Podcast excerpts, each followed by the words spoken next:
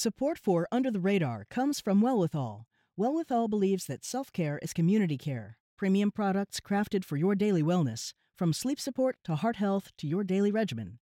20% of Well With All's profits are committed to leading the fight for health equity. They won't stop until it is truly Well With All. Under the radar to me means authenticity, not being filtered.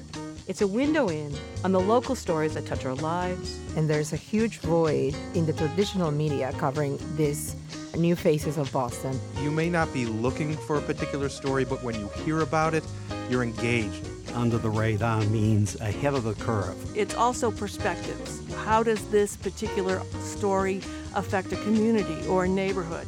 I'm Callie Crossley. This week on Under the Radar with Callie Crossley, how we define gender is shifting, and so is the way we talk about it.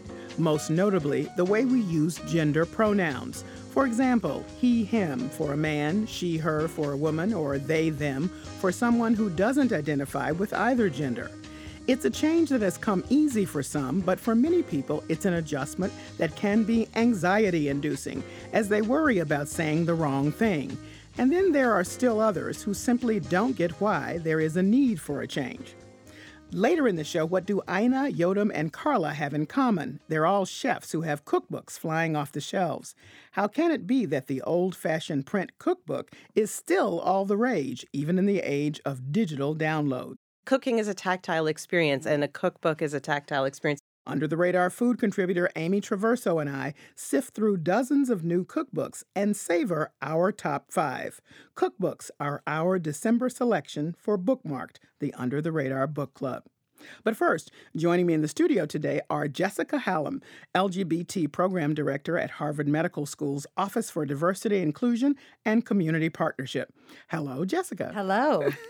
And Grace Sterling Stowell, Executive Director of the Boston Alliance of Gay, Lesbian, Bisexual, Transgender Youth, also known as BAGLY, and a regular Under the Radar contributor. Welcome back, Grace. Thank you. Happy to be here. Well, let me start this way. You know, every now and then people ask me, what are you working on, what's coming up? And I would mention this subject. And to a person, people said, oh, thank God.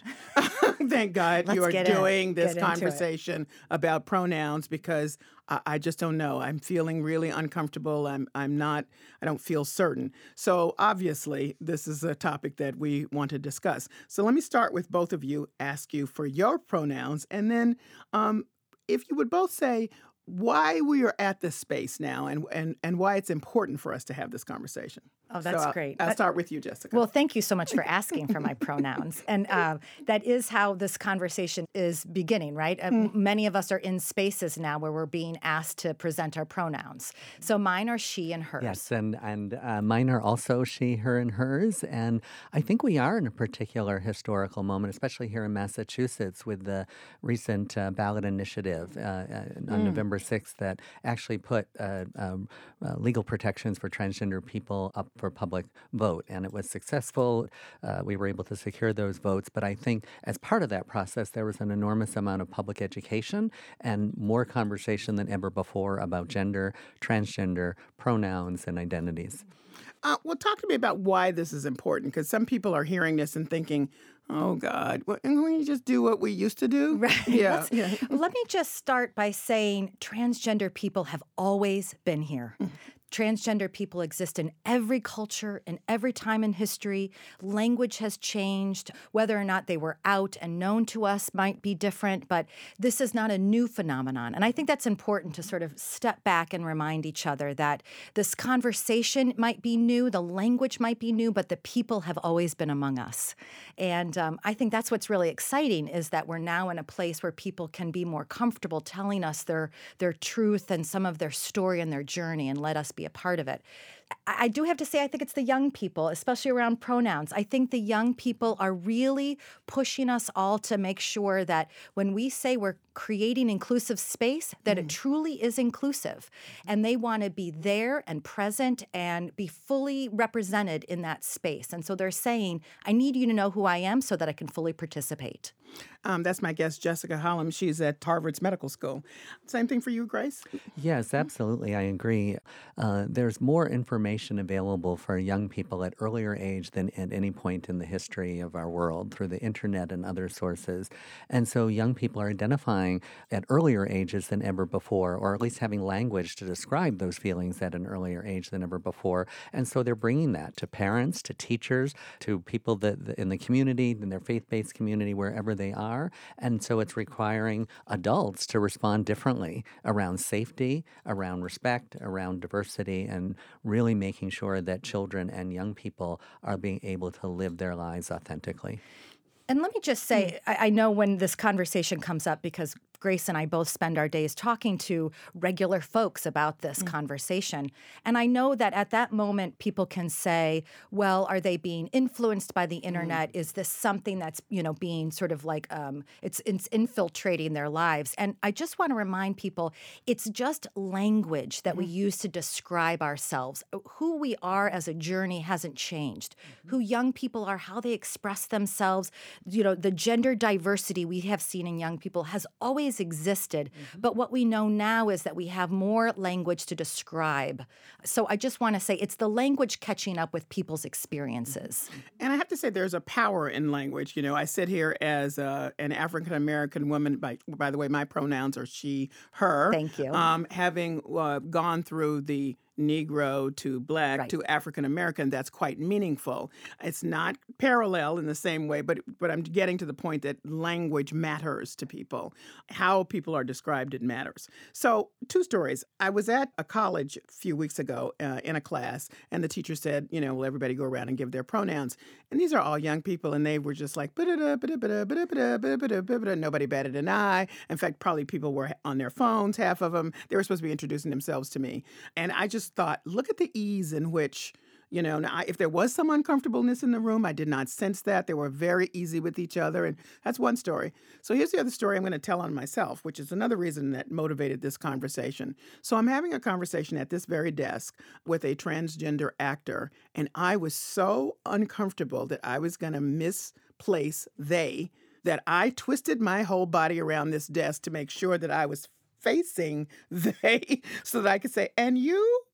And never say anything beyond the name. This is where we're at for a lot of us. Speak to that if you would. I really want to say that I am not interested in gotcha moments. I am not interested in being an LGBTQ activist who is here to find out that you messed up and call you out on it. We have to stop that. We really have to sort of be much more empathetic and compassionate towards each other. We're all on a journey. We're all trying to figure things out. Here's the truth. We're going to make mistakes, right? We're going to mess up. And we're going to have to learn as human beings how to make a mistake and how to apologize and get corrected and move on. And at the same time, we also have to just dive in there, right? And try to get to know each other better and want to know more. We are afraid of messing up. My anxiety around that is that it keeps us from getting in there, right? Like really getting in there and getting to know each other. So I want to say it is going to be messy, but we need to do it. And so, Grace, when I was twisting my body around here at the table, I was so ashamed. I was so, you know, like, how pathetic are you that you can't get yourself to say the right thing? Well, you know, there's a world of difference, and we know this in the community. There's a world of difference between someone who genuinely makes a mistake and means well and is happy to be corrected and move forward, and somebody who deliberately mispronouns someone, somebody who refuses to acknowledge our identities or use the terms that we use to describe ourselves. And so I think the people of genuine goodwill, you know, I would agree everything that Jessica said. We need to sort of get to know each other, have those conversations. If mistakes are made, we are gently corrected and move forward. And really the challenges are folks who are refusing to acknowledge that transgender people exist, refusing to acknowledge our identities, and therefore are not treating us respectfully. Maybe we can go back and do a little bit of biology and psychology, if you will. And by the way, that was my guest, Grace Sterling Stowell, Executive Director of the Boston Alliance of Gay, Lesbian, Bisexual, Transgender Youth, also known as BAGLY. And by that I mean helping people understand that you can be assigned a sex at birth but that doesn't correspond with who you are, who you know yourself to be, and that can take a minute to figure out sometimes. You don't exactly get it at the beginning. Right. Done. You just did it perfectly. Well, no, I'm going to be out of a job. You just literally figured it all out, and my job here is done. Yeah. No, I need a little bit more. Okay. I mean, why is that important for people to understand? Because that's the whole... You know, the expression cisgender, which some people are just coming to hear as well, means that you have a sense of personal identity that lines up with where you were assigned at birth. So for me, she and her lines up with what I was assigned at birth. That just doesn't happen for everyone. Right. We're all assigned a sex at birth, and usually female or male, and based on genitalia usually. And for many people, that identity fits how they identify, and they would not have any cause to question that throughout their lives. And yet, for others of us, our assigned sex at birth does not match how we identify and or how we want to express ourselves. And as you said, yes, it is in that sense, it's more about there's a difference between biology around chromosomes, hormones, primary and secondary sex characteristics, and our psychology, our identities, how we express ourselves, and how we want to live our lives in the world. For those of us where those identities are not consistent, at least according to the standards of the culture, it's important to note that even in terms of biology, there is variation of various degrees of intersexuality. And so whether or not that is present, we certainly know that those who identify in a way that is not consistent with their biological sex, we have to kind of figure that out and come to terms with that, and that's how we identify, and that's for other people to recognize that it's who we are. And as Jessica said, we've always been here, we've always been part of all communities and all cultures at all points in time, and it's just that we have more awareness and more conversation about it now. Yeah. As we go along, I'm just going to throw out some terminology to help people go on. So that's what we mean by, you've just described what we mean by non-binary, for people to understand if they hear that expression, that's what it means. It feels a little scientific and strange for a lot of people. But people identify as neither or either or both and. Yeah. Do not comfortably in male or female or man or woman. Right. Yeah. Exactly. And I think there's a piece of this also, don't forget, I could identify as a woman, but that still doesn't tell you what kind of a woman I am or how I'm going to perform my gender or express my gender, right? Grace and I are dressed kind of differently, right? We actually have different hair. We're doing womanness in slightly different ways. And I think it's also... And then me too. And then you too. Yeah, right? That's true. Yeah, and it's so important. I think some of this is so exciting. Because it's truly, Grace and I were first and foremost, before gender advocates, we talked a lot about feminism. And feminism was really a helpful conversation for unpacking rigid gender roles, rigid gender ideas about what is a woman, what is she supposed to be like. And this gender conversation is really along those lines of saying the binary is not working, how I express myself and look on from one day to the next might be different than how I identify, than what it says on my driver's license. Let's all just, pay attention that we have multitudes to express. Our engineer, Doug Sugarts, sent us a picture from his coffee shop that says, "Do not assume you know what my pronouns are." Yeah. That's great. I like that. Yeah. Which I thought was, great. Speak to that, Grace. That, we shouldn't be assuming. Right. And in many ways, that's probably the fundamental retraining for all of us, regardless of even those of us in the trans community, in that to not assume when we look at someone that we know that how they identify, that we know what pronouns that they use, that we know that we even know about their lives. And there's a lot of assumptions that go into traditional gender roles and assigned sex at birth. And for many of us, it's just not accurate. And that's including not just trans and non-binary people, but cisgender people too. As Jessica said, feminism was really challenging that 40, 50 years ago around what it means to be a woman, what does it mean to be a man as well. And this is sort of broadening that to really make sure that we're not making assumptions in terms of anyone's identity. If you're just tuning in, this is Under the Radar with Callie Crossley. I'm Callie Crossley, and here with me are Jessica Halem of Harvard Medical School and Grace Sterling Stowell of Bagley. We're discussing pronouns and how language around gender is evolving. So here we are, and let's say you're fully invested. You're an ally, capital A. You think you got the language down, and wherever you go, you're going to start that conversation in the room. Let's everybody tell their pronouns. Well, both of you have said in different ways, maybe you need to step back a minute and ask a few questions before you dive in. Talk about that, if you would. Yeah, this is something that I have been thinking a lot about recently, the sort of required pronoun go-round, especially in a classroom and a young person setting. I am very aware that it can put the onus on people to self-declare who might not be ready to self-declare. I want to be aware that it might not be a safe space to say that. I also just want to say there's people who might not be aware of why we're doing it, right? Mm-hmm. And there's a piece of that it might cause some confusion or friction. Again, that's not the point. And I also just want to say, as a facilitator, I also, I can't remember what everyone has said. Mm-hmm. And so it almost, for me, my anxiety around the pronoun go-round is, are we setting it up as the, okay, now we did it, now we're done, I've taken care of transgender people. Mm-hmm. And for me, the anxiety is, I don't think it's enough. I don't think we're doing it well. I think it's some well-meaning people use it as a bit of a checkbox. Mm-hmm. And I guess I want us to sort of step back and say, what's our goal here? Mm-hmm. Are we really trying to create a space where people can express themselves and let us know who they are, respect that people are on a journey that might change while I know them? Really, how can we do introductions better, right? Right. In general, right? Yeah. And so I think it's become a little bit of an issue that needs to be thought about. And for you, Grace? Yeah, I would agree. I think that perhaps in small group settings where people are going to have some, ongoing conversations directly with each other, that is important. But in a large group or a large classroom, a large setting where it's just so many people, and who does remember that, you're not going to say, oh yes, that third person from the left said they, them, and that person next to them said she, her. And it does out people, especially those who are gender non-binary. If, if your answer is he or him or she or hers, that sort of fits into what people are expecting to hear. If somebody says they or them, then the heads may turn. Mm-hmm. Who said that? And what does that mean? And now they're being scrutinized. So I think it is important for us to be looking at to what end, to what purpose, and in what setting is that helpful and appropriate, and what setting is that not? And maybe some larger conversations, too, around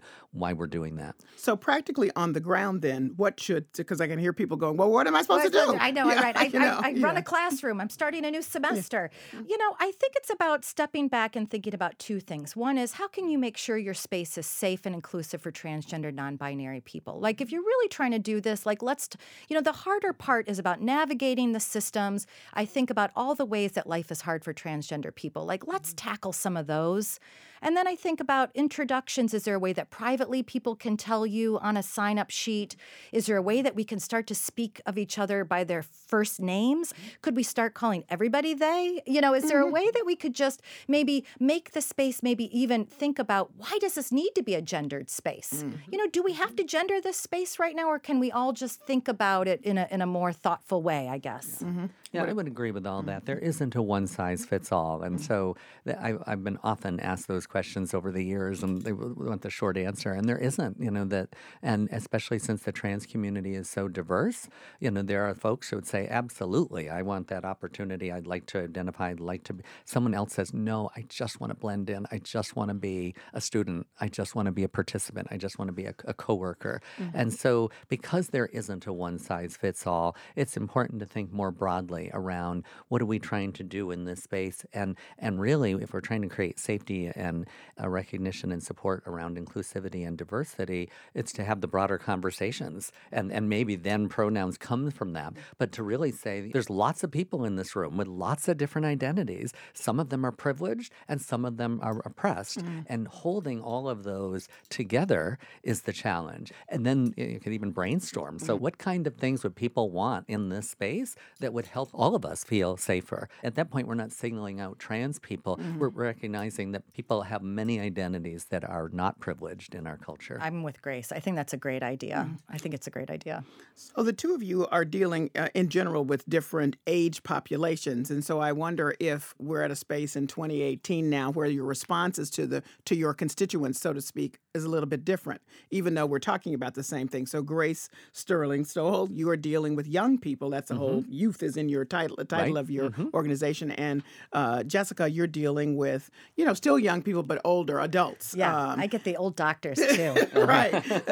So I'll start with you, Grace. Is there a way, I'm curious that in 2018 that the young people that you deal with feel very comfortable. You've just said everybody's individual. We cannot do a one-size-fit-all. Mm-hmm. But is there some truism that we can look to from your group? You know, when I think of the young people who come to Bagley in our programs or the Agleys across the state, they're in many ways that's a self-selected group. It's young people who are already identifying in certain ways or at least questioning. And so the space that we try to provide, and the youth peer leaders and adult staff together provide that, is one of openness. We're not labeling people. We're not expecting people to present in a certain way or identify in a certain way.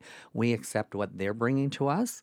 We say, okay, this is the name the person wants to use at this point, the pronoun. This is how they're going to present in terms of clothing or whatever. And if that changes, that's okay too. We'll adapt to that. So we're really trying to create an environment that's open and affirming and fluid, but that's within an LGBTQ youth support group. Right. So when those young people are out in school or with their families or on the streets or wherever they are in other settings, they have to navigate all of that and sort of figure out then, what am I going to present, what's important for me to say and what isn't. And each young person's different on that. We have very strong out there activists that are making the world a better place by challenging their school systems and challenging their youth organization or their church or wherever. Or family members.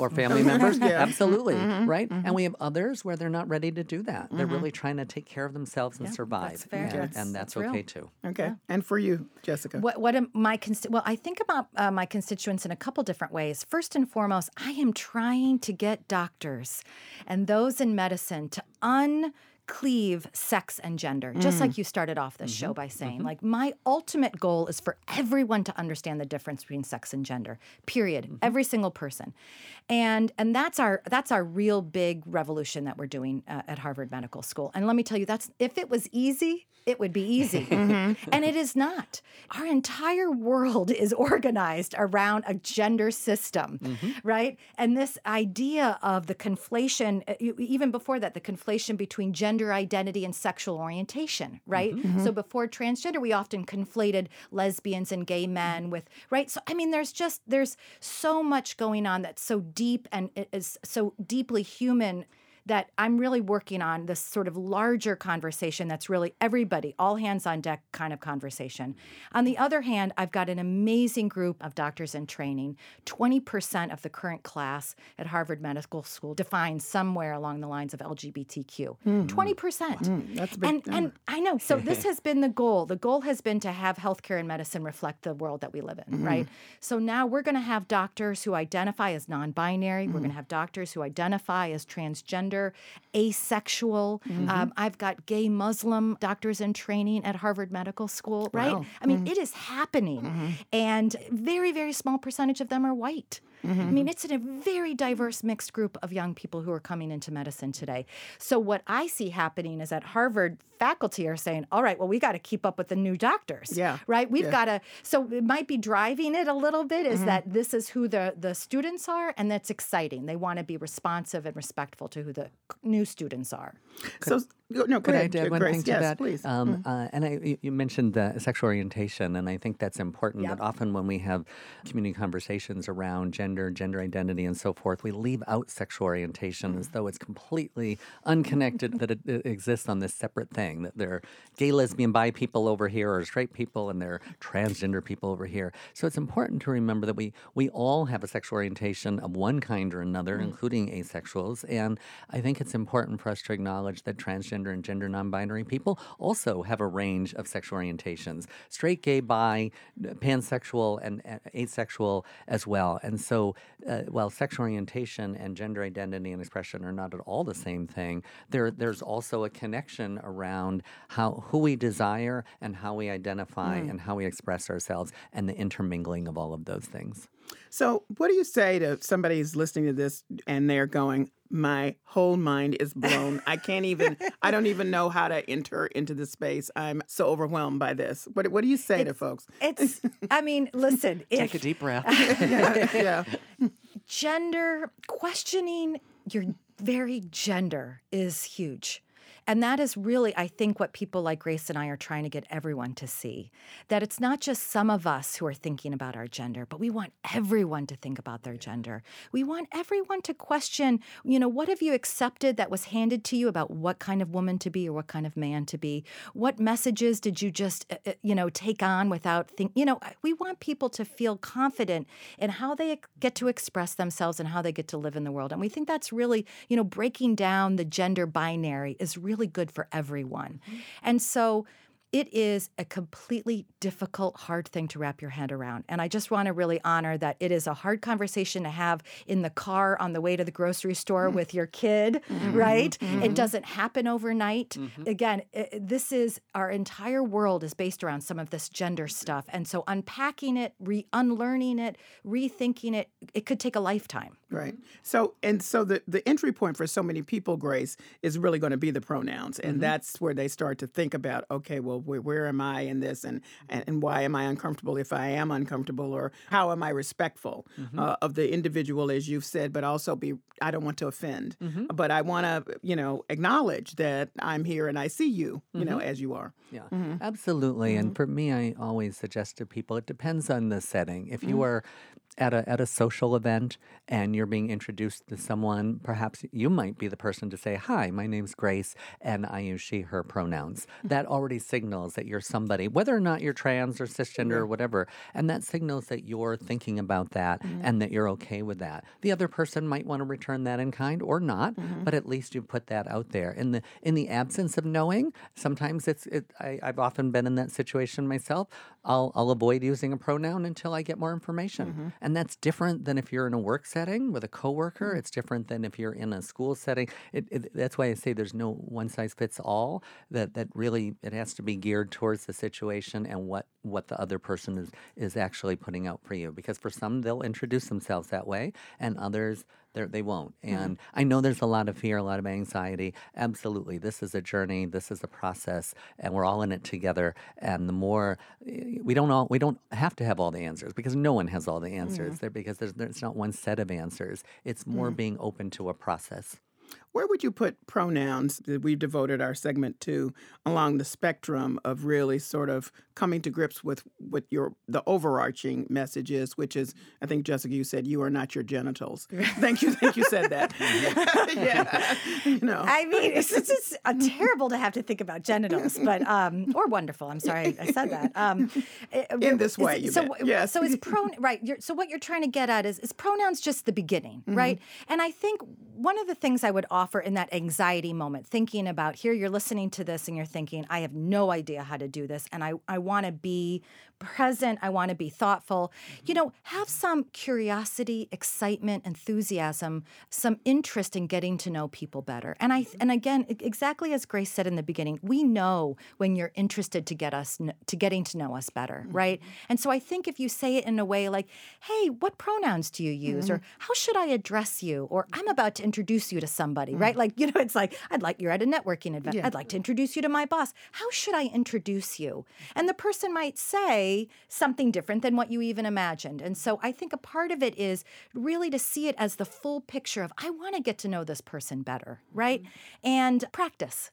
It's okay to practice saying they, them, practicing LGBTQ, you know, practicing transgender, right? I like to say lesbian with a little bit of panache. Okay, Jessica. Okay. It helps, breaks the ice. Right? Yeah. It's funny. Yeah, okay. Yeah. Well, one of the things I did want to pick up on is that in the getting comfortable with that sometimes people feel as though, all right, so I'm all there, I'm doing all of this, but they is grammatically incorrect.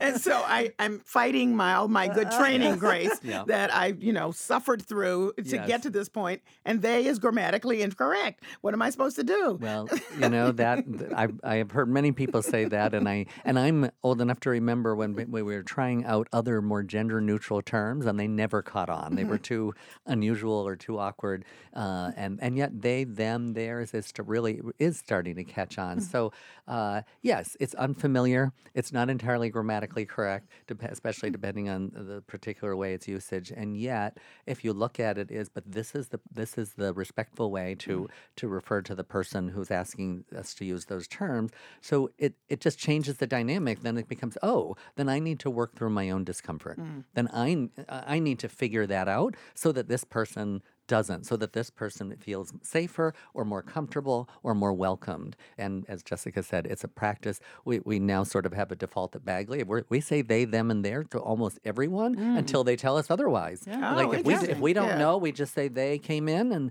and they were asking for such and such. And until we get something and say, no, I'm she, her, or I'm he, him, then that's what we go with.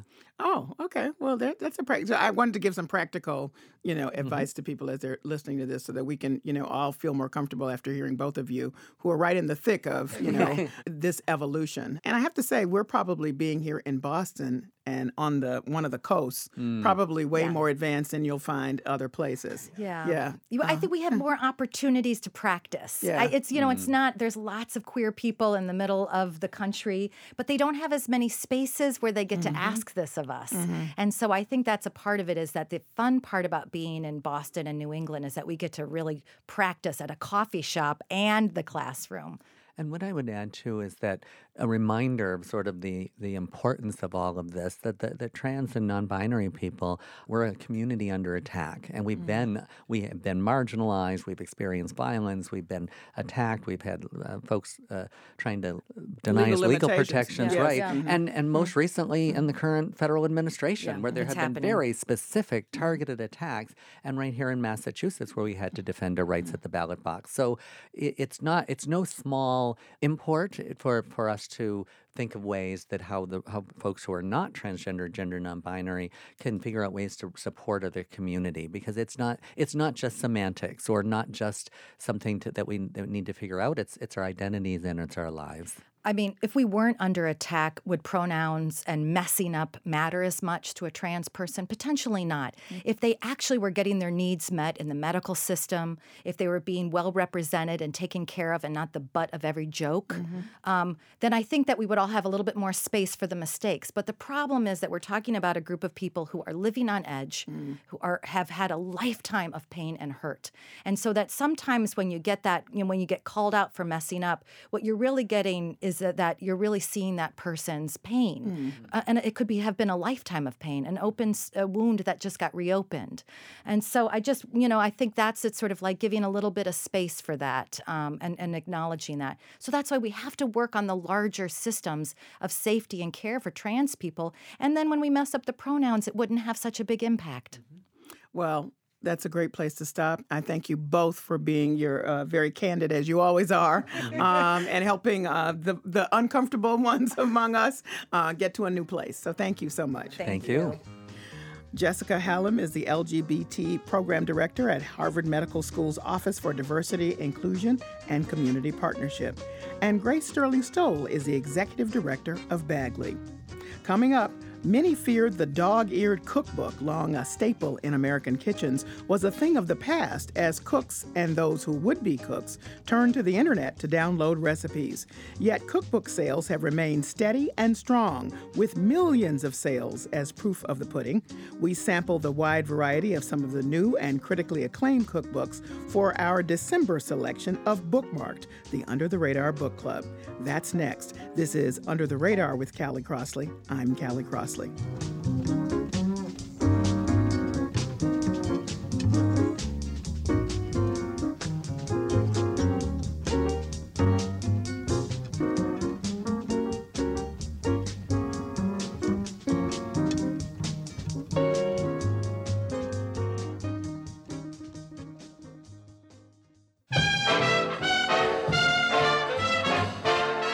This is Under the Radar with Callie Crossley. I'm Callie Crossley. And now for the part of the show we call Lanyap. That's Creole for something extra.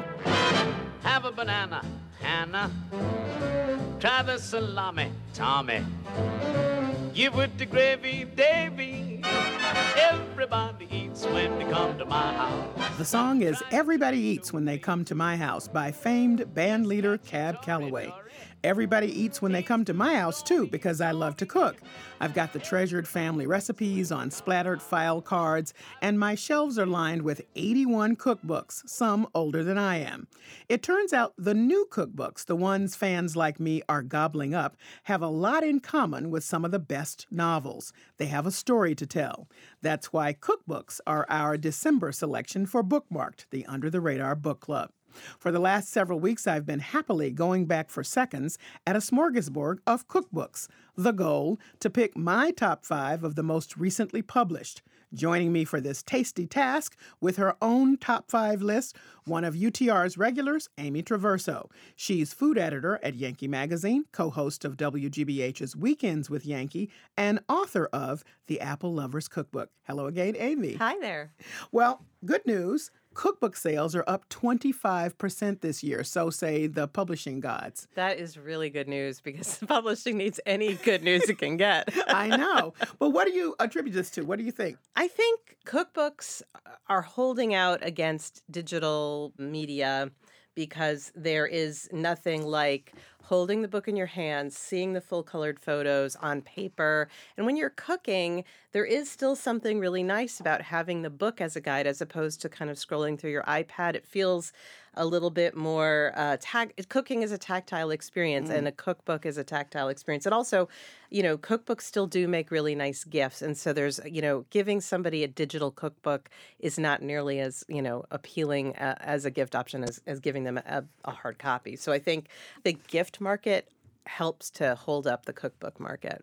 We should say that a lot of people gift and buy cookbooks and never make a thing in them. Yeah, but they read them. They're like bedside. You know, I have cookbooks on my bedside table that I read, and I may or may not actually end up cooking from them, but I'm learning something. I like the story. You know, I think we're looking, this is a time in our country where we're looking for comfort and reading about food is very comforting. I think there's a lot of like emotional resonance with cookbooks. All right, let's get to it. Okay. Your top 5. Well, let's talk about, I brought in a little bit of food for us to taste. Yes, so you sure did. Let's talk about Sister Pie by Lisa Ludwinski. Now, she is this awesome young baker who grew up in Detroit, moved to New York, worked for Christina Tosi at Milk Bar, the famous Mamafuku baking shop. And she went back home to Detroit and started this pie, you know, really bootstrapped it, like Kickstarter, small business loans, fundraising, started a business called Sister Pie. And it has been a real sort of revitalizing engine for this neighborhood, the West Village of Detroit. So they specialize in pies, but they make other stuff. I brought in some cookies. These are buckwheat chocolate chip cookies with sea salt, and they are fabulous. They're gluten-free. They are fabulous. But they're, I mean, I don't have celiac disease. I eat flour. I would make buckwheat cookies in a heartbeat. They are on their own. I mean, the buckwheat adds this incredible nutty flavor. You're not missing anything. It's not like, well, I can't have flour, so I guess I'll have these. Like, these are legitimately delicious cookies. They are. I can attest to that, and I am real picky about that stuff. Yeah. So, and this you sprinkle them with, like, fleur-de-sel on top so that you get that sweet, salty, crunchy, soft in the middle, melty chocolate. Really amazing. So, you know, Lisa's style is just take familiar things like pine cookies, but do that fun twist. You know, replace the flour with buckwheat, or, you know, make a pie with Concord grapes and goat cheese, you know, sort of like a cheese plate, but in a pie form. She has all these different like pie doughs, a cornmeal rose dough, an aged Gouda pie dough when you want something savory, toasted pecan pie dough. It's those fun spins on familiar things that I think really appeals to home cooks. The techniques are not that hard. This is a great book for somebody who feels comfortable baking, but wants like a little twist that doesn't require like a crazy amount of technique. And again, her story is part of this because we're going to, as our conversation goes on, you'll hear that most all of the top cookbooks have stories attached to them that are really appealing to people. They really are. And this is a great story of someone really committing to her hometown in its efforts to revitalize. Their business mission is very much like, it's not just enough to make great pies. We have to be, environmentally sustainable. We have to be paying a good wage. We have to be kind of benefiting the community as a whole. That in turn supports us. So you feel good supporting this whole endeavor because it's like a holistic pie shop. And we should say, as you move on to your second on your top five list, that all of the books that we're presenting are beautiful. They are gorgeous. I mean, they are really, the photography, the layout, the ease of looking at the recipes. So they're top five because they're operating on two levels, both as a gorgeous piece of art. Yes. Also explaining to the home cook, which is who they're aimed at, it all lays out beautifully. It's the ones that aren't don't make it. But these really are. So my next three really are kind of about moving into the winter season and the things that I'm craving as days are getting shorter. So the next book, which I'm totally in love with, is Between Harlem and Heaven by J.J. Johnson and Alexander Smalls. They own the famous Minton's Jazz Club and the Cecil Restaurant, which are sort of sister businesses in Harlem. I wanted this book because, having had the cinnamon-dusted fried guinea hen at Minton's, I needed that recipe. That is like the best fried poultry. And you can obviously make it with chicken. It doesn't have to be guinea hen. So, the cuisine at Minton's and the Cecil is about an Afro-Asian American food. It's not fusion. It's like the diaspora. He's exploring the flavors of the diaspora. And a lot of people don't know that story. And he tells it beautifully in the book. He does. The way the spices traveled through Western Africa, the Caribbean. J.J. Johnson, who's the chef, he has a Caribbean background. So when these two men came together with their vision for the food, it's like they were speaking the same language. Even though Alexander Smalls is from South Carolina, it's all those ingredients are intermingling. So they show up in dishes. This book just makes me want to get in the kitchen. Me too. And put some color in my food. Grilled watermelon salad with lime mango dressing and cornbread croutons. I mean, you think of like a panzanella, but like amp it up to 100. Collard green salad with coconut dressing. I love collards and salad, and I'm always looking for new ways to use them.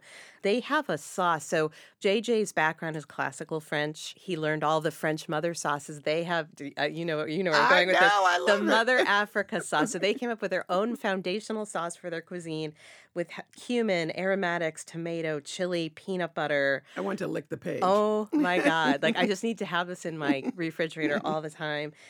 And the dishes are not necessarily complicated. No. There's like a fried cauliflower dish with curry and lime that's so simple to make. Some rice flour. You make a batter. You flash fry it. You dip it in this incredible sauce. The colors on the page are so beautiful. The dishes are so rich with color and flavor. Delicious. This is going to get me through the winter. I know. I'm with you. Yeah. When we have agreement on top five, I'll mention it. So Between Harlem and Heaven is on my list, too. I also love that black-eyed pea hummus recipe. Oh, my God. Yes. It's really... Yeah, with roti. I know. There's a great section where they talk about roti, how, it appears South Africa, the Caribbean, it's in India, it's everywhere, all over the world. Can't be any better. So, and then on a similar note of just kind of color and sensual beauty... is a book called From the Land of Nightingales and Roses. This is from a small publisher in Massachusetts, actually, but it's an international book by a writer named Maryam Sinai. She is a native Iranian whose family did ultimately have to flee in 2009. She was a trained journalist, but grew up with, incredible cooking in her life. And when she had to move to London after they fled, those flavors of home were so essential. So she started a food blog.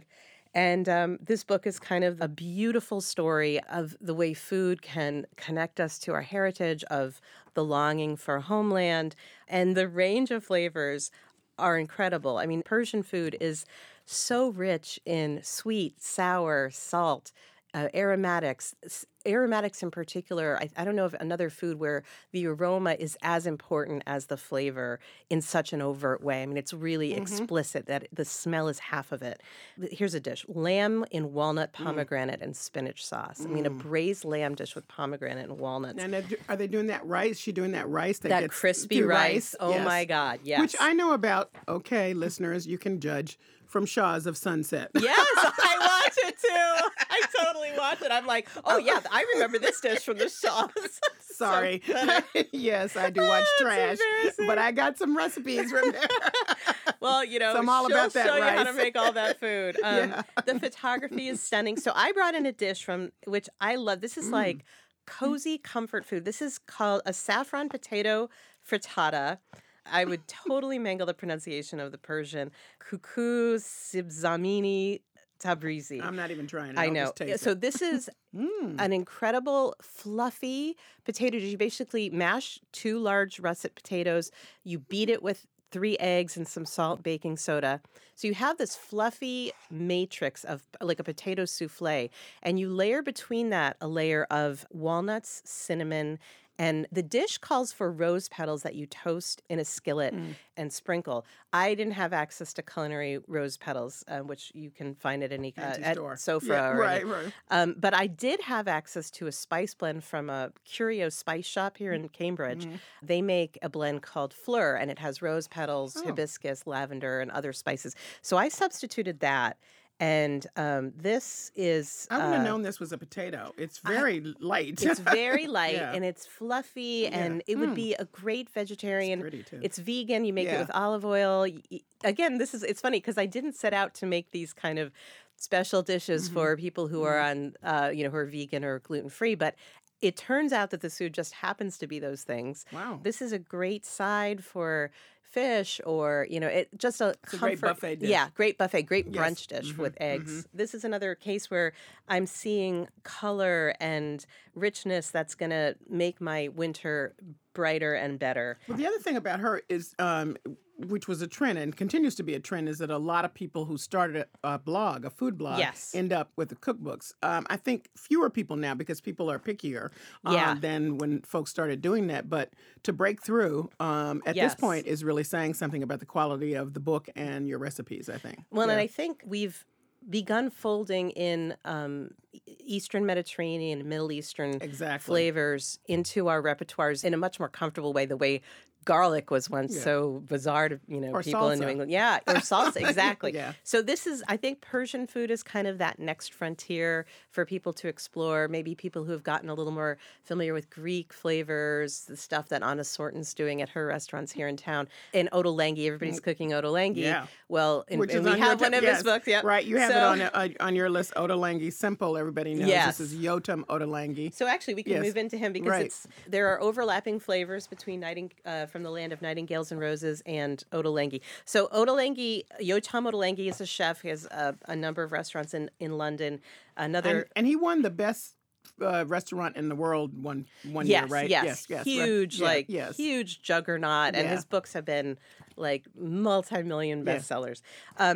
It was his effort to speak to everyday cooking. And everyday cooking is definitely a big trend. So I think in a way, it's just like our country, the cookbook world has gotten a little bit bifurcated. The trends are either like kind of crafty, nichey things or everyday. Yes. So the book is called Simple and it's an acronym. He wanted every recipe in this book to answer one of the needs of day-to-day home cooking. So the S stands for you're short on time. So if the recipes have this little this letter guide at the top of each recipe, if it says S, it means it's not going to take very long to make. I stands for ingredients, 10 ingredients or less. M is make ahead. P is stuff you'd have in your pantry. L is lazy. And you're feeling lazy, and E is easier than you'd think. So I found one recipe that is all of those things. It's a pappardelle with a harissa sauce that you could have in a jar in your pantry, olives and capers. So simple, great every night meal. There's a beef sirloin and basil salad that is S-I-M-E. Shrimp and corn fritters. These are everyday dishes, but that still bring in those wonderful, heady, kind of Middle Eastern flavors. His very ingredient-driven, vegetable-driven cuisine is very much reflected here.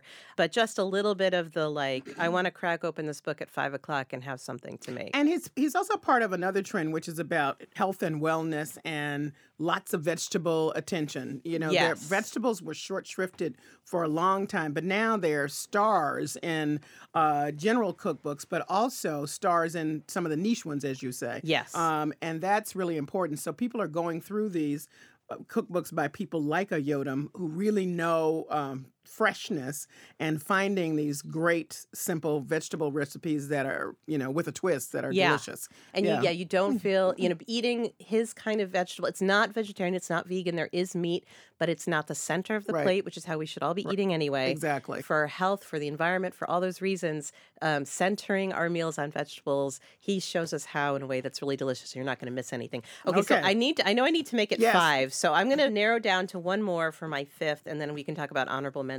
Okay. So my 5th one is Everyday Dorie by Dorie Greenspan. Dorie Greenspan is just that. She's sort of like Ina Garten in that she has such a warmth and an accessibility, but a sophistication to her food. I think a lot of home cooks just feel very safe in her hands, but they know that what they're going to make is sort of more elevated than what they would normally make, but it still feels extremely accessible. So this book is sort of her collection of favorite everyday dishes that she'll serve at a dinner party when she's not making herself crazy. These are the dishes she goes back to time and time again. They don't require, intensive technique. They're skills that anybody can master. And as with Sister Pie, these are recipes where it's familiar but with a twist so that you feel like you're doing something interesting. There's a lot of stuff that's super friendly for home cooks. There's tons of soups, tons of salads. There's an appetizers chapter. Well, you know what? We need appetizers because we have people over for dinner. Yeah. We want to have a little something out there. Or sometimes you just eat it for dinner. Exactly. Maybe you want to eat light. Right. So there's, And again, back to her story, I just want to interrupt you. And by the way, I'm here with Amy Traverso who of Yankee Magazine and WGBH's Weekends with Yankee, and we're salivating over new cookbooks. She tells a story about how she failed at all of her food jobs. Yes, which is before. Then she was a New York Times food columnist. I mean, that's a trajectory. Yes, yes. And now I forgot how many cookbooks she has, but she has a bunch. And I'm glad she didn't give up. Yeah, she's written 13 cookbooks. She's won 5 James Beard Awards. She is legit. Good, but she's not afraid to share she's with her the little failures. People. Yeah. Exactly, and I've been following her. She's out on a book tour now for this book. I mean, there was a blogging community. She had a baking book that came out. There was a blogging community that sprung up around that one book, and it was called Tuesdays with Dorie. There's a play on Tuesdays with Maury. Right. And people would bake from her book, and they would post on Tuesdays. And it was so she's this person who draws other cooks to her. So recipes. I mean, let's look at the vegetable again, chapter. Back to vegetables, sweet and smoky roasted carrots, so good miso corn, paper thin roasted potatoes, miso maple jam sweet potatoes, butter glazed turnips. I mean, these are granola top squash and root winter vegetable gratin. These are all things you want to be making at home. Meatballs and spaghetti, but instead of just the usual meatballs, she puts oatmeal and walnuts in her meatballs. So there's a little bit of that Middle Eastern influence going in. So these are just great home cooking dishes that you can trust an expert to help you. All right, that's your top 5. I'm going to run through mine really quickly. First of all, we agree on Harlem in Heaven with J.J. Johnson and Alexander Smalls. And then I have one called Solo, a modern cookbook for a party of one by Anita Lowe. So a lot of my cookbooks really speak to my lifestyle. She's a former top chef. She's a top chef anyway, but then she was on the show Top Chef, which is how I got to know her. One of her recipes was just pulled for People magazine, and so you can see this recipe about noodles with shrimp. You see how simple it is. The measurements for me are for one person. Thank you so much. I, being from the South, have a hard time cooking in a small amount. So this is really wonderful for me. My next one is Soul Food with Carla Hall, who was also a contestant on Top Chef. People may know her from the Chew that's just went off the air. She's just wonderful. And I recall her saying when she lost but became fan favorite on Top Shelf, when he said, "Why did you make it like this?" And she said, I cooked it with love. And that's the whole theme of her new book called Soul Food. And it's delightful, just like she is. She's fabulous. We agree on Sister Pie. I have that on my list. I also have Milk Street Tuesday Nights. That's a lovely book, yeah. And this is Christopher Kimball, who's right here in town. The first book under his new production called Milk Street went very well. But this one is just what it says. It's like, okay, it's Tuesday night. What am I going to make? And it's that big trend of like easy home cooking. It's wonderful. So I can't say enough about that. I just love it. All right. So we're going to put our honorable mentions online. We can start talking about them, but I'm going to put the whole segment online so people know to go there and get the whole conversation. But if you picked your top of your honorable mentions, what would it be? I would say the Noma Guide to Fermentation. Oh, my God. This is... This is too much for me, but I know all about it. So this is a winter project book. So this, for me, I'm loving this book right now because I'm settling into home. The weather's getting bad. It's dark out. And I want to start I want projects to keep myself busy through the winter. One. So this is, Rene Redzepi and David Zilber, who's like a fermentation guru. It is a very... It's a tome, but one reason it's so long is because it's so full of step-by-step photos. It shows you exactly whatever you're making. Okay, I'm a kombucha addict. I love it. I just love the way it tastes. My husband thinks fermentation is hot now. It's hot. So it's divided into sections. So you have your sort of your lactic fermentation, like sauerkraut and kimchi and things you put in salt water and ferment.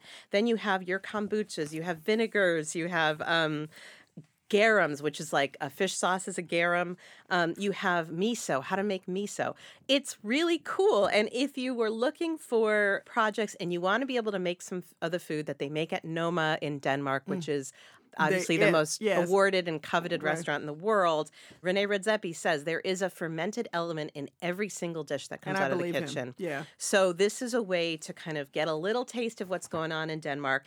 And we live, like he does, in a climate that has a short growing season. Yeah. Being able to preserve food and keep that food through the winter is essential to survival in earlier days and essential to pleasure now and health. So this is a little nerdy, but I'm kind of into it. I greatly admire him and what he's doing, and I think the book is great for somebody who wants a project, but that would not be me. So, in my top one, I think, over in honorable mention, may be Sweet Home Cafe, which is a book that was made of the recipes from the food served at the Smithsonian Museum, the new African-American Smithsonian Museum. And one of the lead authors is Jessica Harris, who is a food anthropologist in addition to an historian. And so they tell you all the backgrounds of the histories from the diaspora. It's a little bit of what's been touched on in some of these other books. And it's just a lot of fun. And while flipping through there, I found a recipe that came from Massachusetts. So we're going to put that online. Oh, cool. It's called Joe Froggers is what they're called, but they're actually they're molasses cookies, but they came anyway. So they have the whole story behind that. But anyway, I wanted to talk to you about whether or not you think apps in the end or the internet in the end will eventually kill what we're enjoying about all these books. I sure hope not. I still believe that there are certain media that where the visuals are so important and digital cannot convey the beauty of the printed image. When I'm in my kitchen, I certainly will look up recipes on the internet. But when I want to either have that experience of feeling a little bit like I'm being led by the hand, I'm being taught, I'm entering the world of someone, I really want to go deeper, it's a cookbook for me. Well, I agree with you. And I brought in today one of my early cookbooks that was given to me. It's by Vertamae Smart-Grosvenor. It's called Vibration Cooking. And that was the first cookbook that I ever read that was all story with just a few recipes. Oh, that's so great. She's got a few things in here that are just laugh out loud. It's like, throw some in a pot and boil it, then it's done. But the whole book is really all the stories of the people that told her how to make it and where she was and blah, blah, blah. And I love that trend in the cookbooks now. So for me, that's what most of my cookbooks, as I looked around auditing my cookbooks for this conversation, I realized they have stories and they, to your point, take me someplace else and they're delicious. We're going to go online and do our honorable mentions. But for right now, I have to say goodbye. So thank you so much for joining me. And happy holidays. Yes, happy holidays to you, too. Amy Traverso is our under-the-radar food contributor, the food editor at Yankee Magazine, co-host of WGBH's Weekends with Yankee, and the author of The Apple Lover's Cookbook. Eat the tables, the chairs, the napkins, who cares? You gotta eat if it chokes you. Well, that's it for this edition of Under the Radar with Callie Crossley. Join us next Sunday at 6 p.m. for the stories you may have missed. In the meantime, you can find our show, links to stories we discussed today, and bonus content on the web at wgbh.org/news. Listen to our show on the WGBH app and take UTR with you. Subscribe to our podcast on iTunes. Be sure to connect with us on social media. Follow me on Twitter at Callie Crossley and like us at facebook.com/undertheradarWGBH. Our engineer is Doug Sugarts. Franziska Monahan is our producer. Under the Radar is a production of WGBH. Everybody eats when they come to mind.